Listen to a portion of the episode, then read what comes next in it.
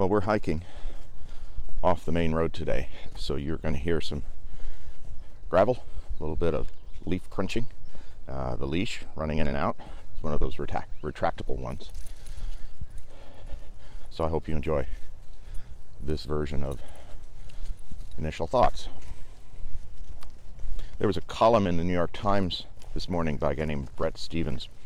Uh, he seems to be one of their House conservatives, and uh, he was going on about uh, a column that was titled Communism with Rose Colored Glasses.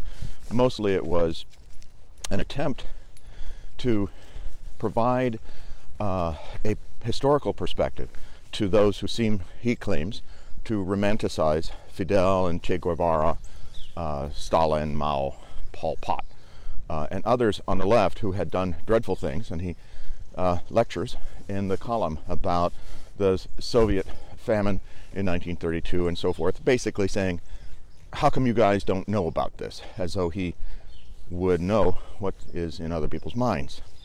Nevertheless, he's making a false equivalence in my mind. When I was a graduate student, one of my professors essentially said that when you look at the political spectrum from right to left, it's not actually a straight line.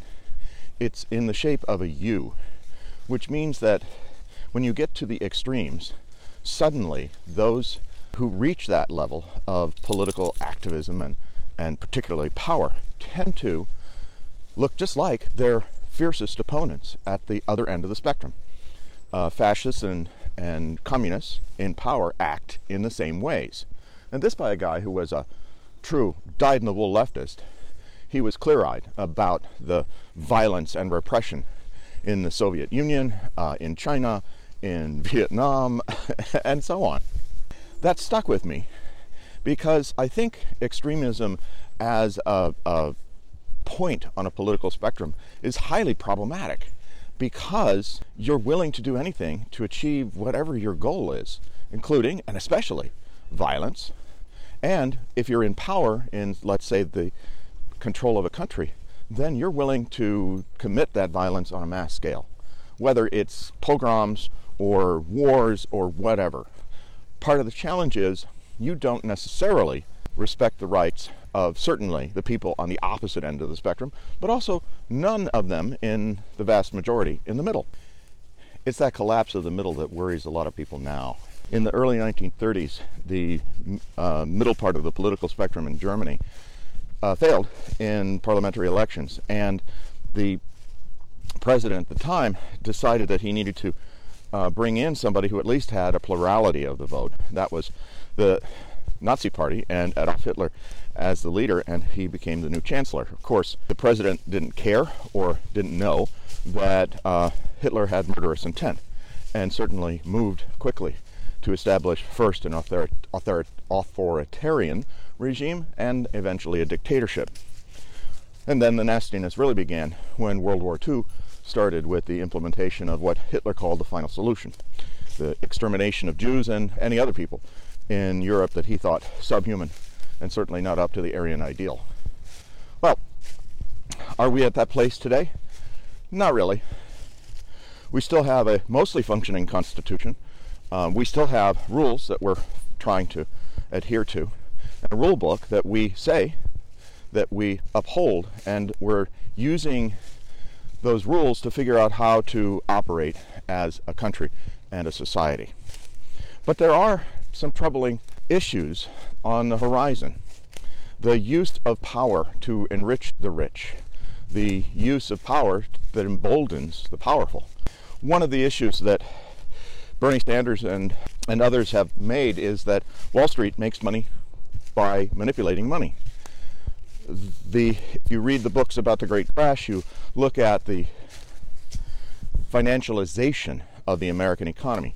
And that is a substantial part of our wealth is now tied up in speculative ventures, particularly on the stock market, but also in the bond market, in mortgages, and the like. It was that speculative bubble that was the thing that caused the crash in 2008. And that was completely predictable. With the repeal of the Glass-Steagall Act in the late 1990s, the separation between normal banking functions of uh, checking accounts, savings accounts, mortgage lending, and the like, and investments in companies for business development and speculation was removed. It was really only a matter of time before the economy produced a speculative bubble and they always burst. If you look at financial panics through history, you find that in the United States they're relatively absent between the New Deal and 2008. Oh, they're minor ones, but nothing that causes anything more than a recession, um, and usually a mild one. But in 2008, we were headed to a world class technicolor re- depression, except for very quick action by President Obama and the Democrats in Congress to essentially stabilize the economy and pump a lot of money out there so that the demand would salvage the economy from bottoming out too far. We did much better than countries in Europe that decided that they wanted to have fiscal austerity, meaning they weren't willing to, to deficit finance to the extent that we were in the United States. Their economy suffered more greatly than ours, but the fact that ours did not go down as far as it could have actually benefited them.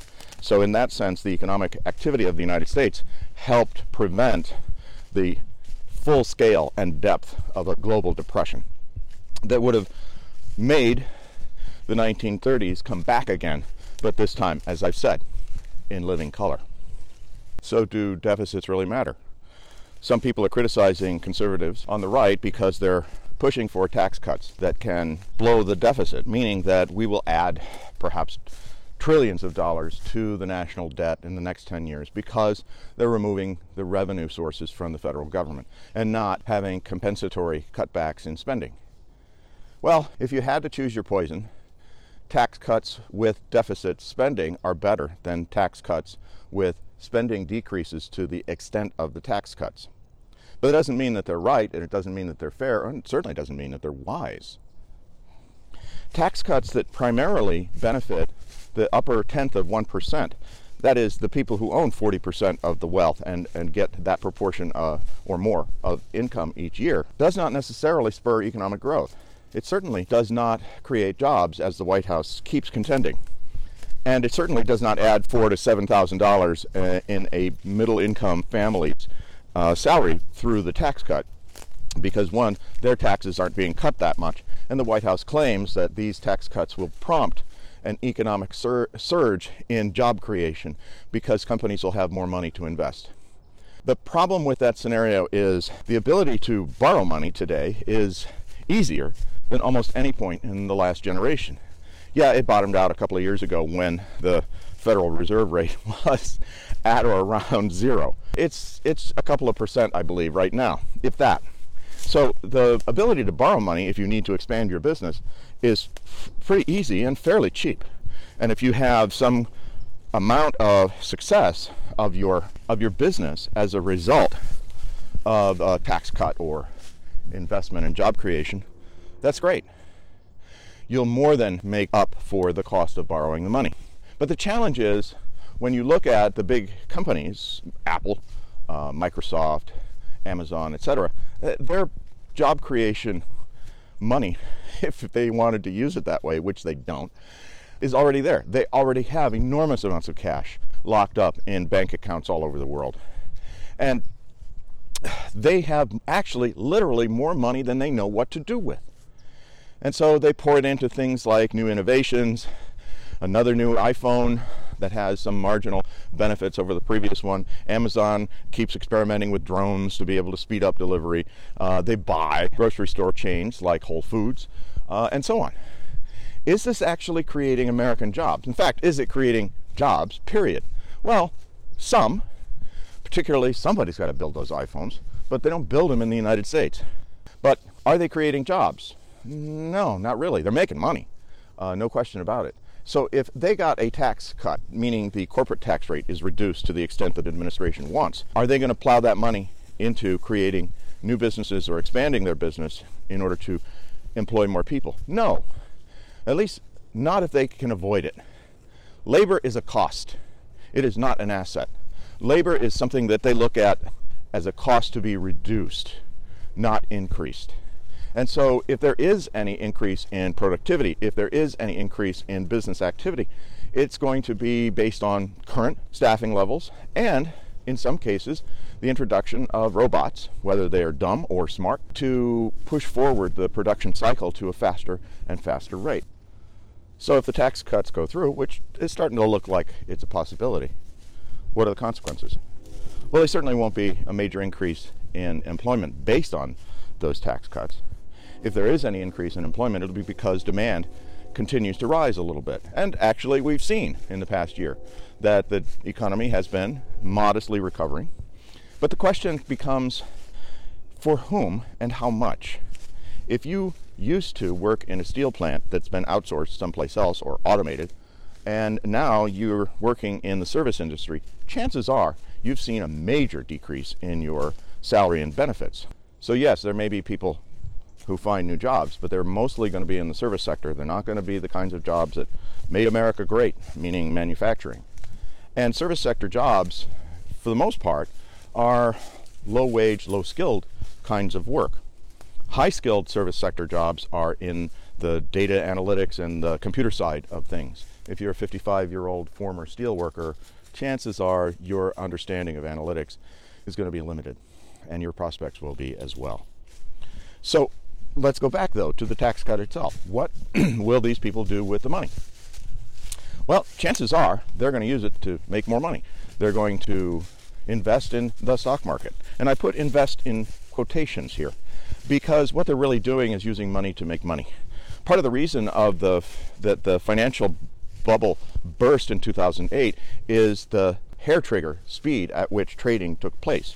People were li- literally developing approaches and connections so that they could beat competitors in trading by mere milliseconds, if not nanoseconds. And the idea there was if they can understand the market a little bit faster than somebody else, do their buying and selling in anticipation of market moves, then they can win no matter what, whether the market goes up, market goes down. They make a little bit of money on a huge volume of trades that are impossible for a human being to do. Meaning, all of these are done with, with computers, not with the help of computers, with computers, running algorithms that look for movements in the market that can be exploited within the second. This is not going to make new jobs. It's going to make some people richer, but they're already rich. Now, if your view of economics is that, well, that's okay because somebody's getting richer, I got a problem with you. If your belief, however, is not so futile, that is, the economy exists for the benefit of everyone, then we have some things that we need to talk over. We've shown through history that the way to increase employment and even in, uh, increase wages and benefits is to spark demand. That is, you get money to the people who will spend it on consumer goods, on buying cars, on buying houses, and so forth. The idea is you don't give the money or get the money to the people who don't need it you get it to the people who will spend it. This is a euphemism for poor people. People who live paycheck to paycheck, and sometimes not even that. And if somehow they were able to receive a little bit more income, they would spend it. They won't save it for a rainy day because it's already raining. For some, it's actually pouring. For the middle class, well, they have been the engine of economic progress for generations, particularly in the last 25 to 30 years. If you look at worker productivity over that period, it has gone up and up and up in an almost unbroken chain. But when you look at income, salary from that labor, what you see is a very much more modest increase, if that. In fact, it's been flat. So, where's the difference between the income of the workers and the worker productivity? Where has that increase gone? It's gone to the people who own the companies. It has been for the benefit of the shareholders, not the workers.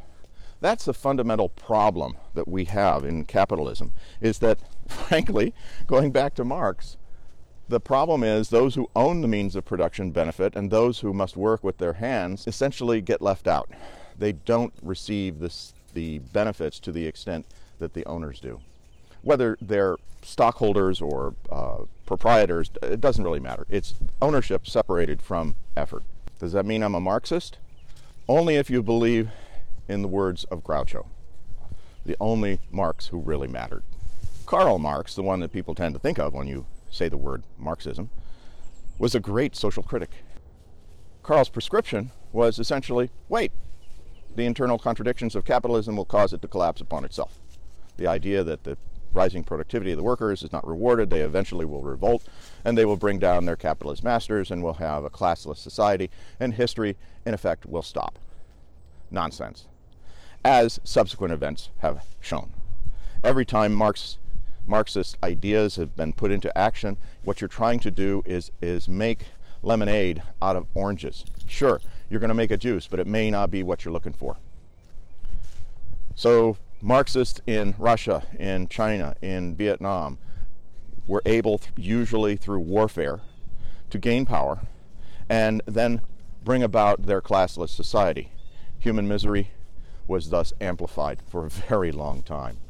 My adherence to the teachings of Groucho notwithstanding, that's why I'm not a Marxist. Because Marx was a great diagnostician, but in terms of treatment, he was a really bad doctor. So, what's the solution? Well, it's not at the extremes.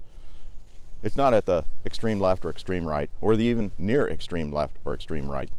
And you have to remember, in the American political system, the middle is actually pretty far to the right on a global spectrum of political economy.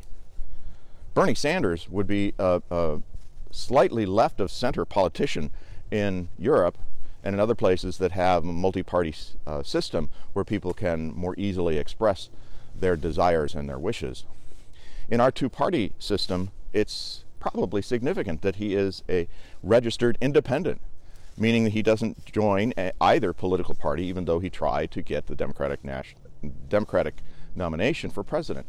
And thinking that Bernie Sanders is a violent extremist is quite absurd when you look at his record in his home state as, as mayor, as, as senator, he's a fairly pragmatic guy. He's just doing it from a particular perspective that's pretty close to the center.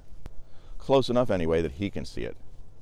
The problem is, we're now being governed by a party that has been captured by a very strange variation of the right wing. A party that has decided that nativism is actually nationalism, patriotism is saluting armed force, that justice is something that needs to be called for but dishonored in action. If you're poor, if you speak Spanish as your native tongue, if you have dark skin, in the United States, you're in bigger trouble than normal because the guys in charge have set your counterparts who are white against you, and they're using and exploiting their situation for their own ends. Trump said he would drain the swamp when in fact, if you look at his appointments, his actions, and his appointees' actions, he's pouring a lot more sewage into the swamp than ever before.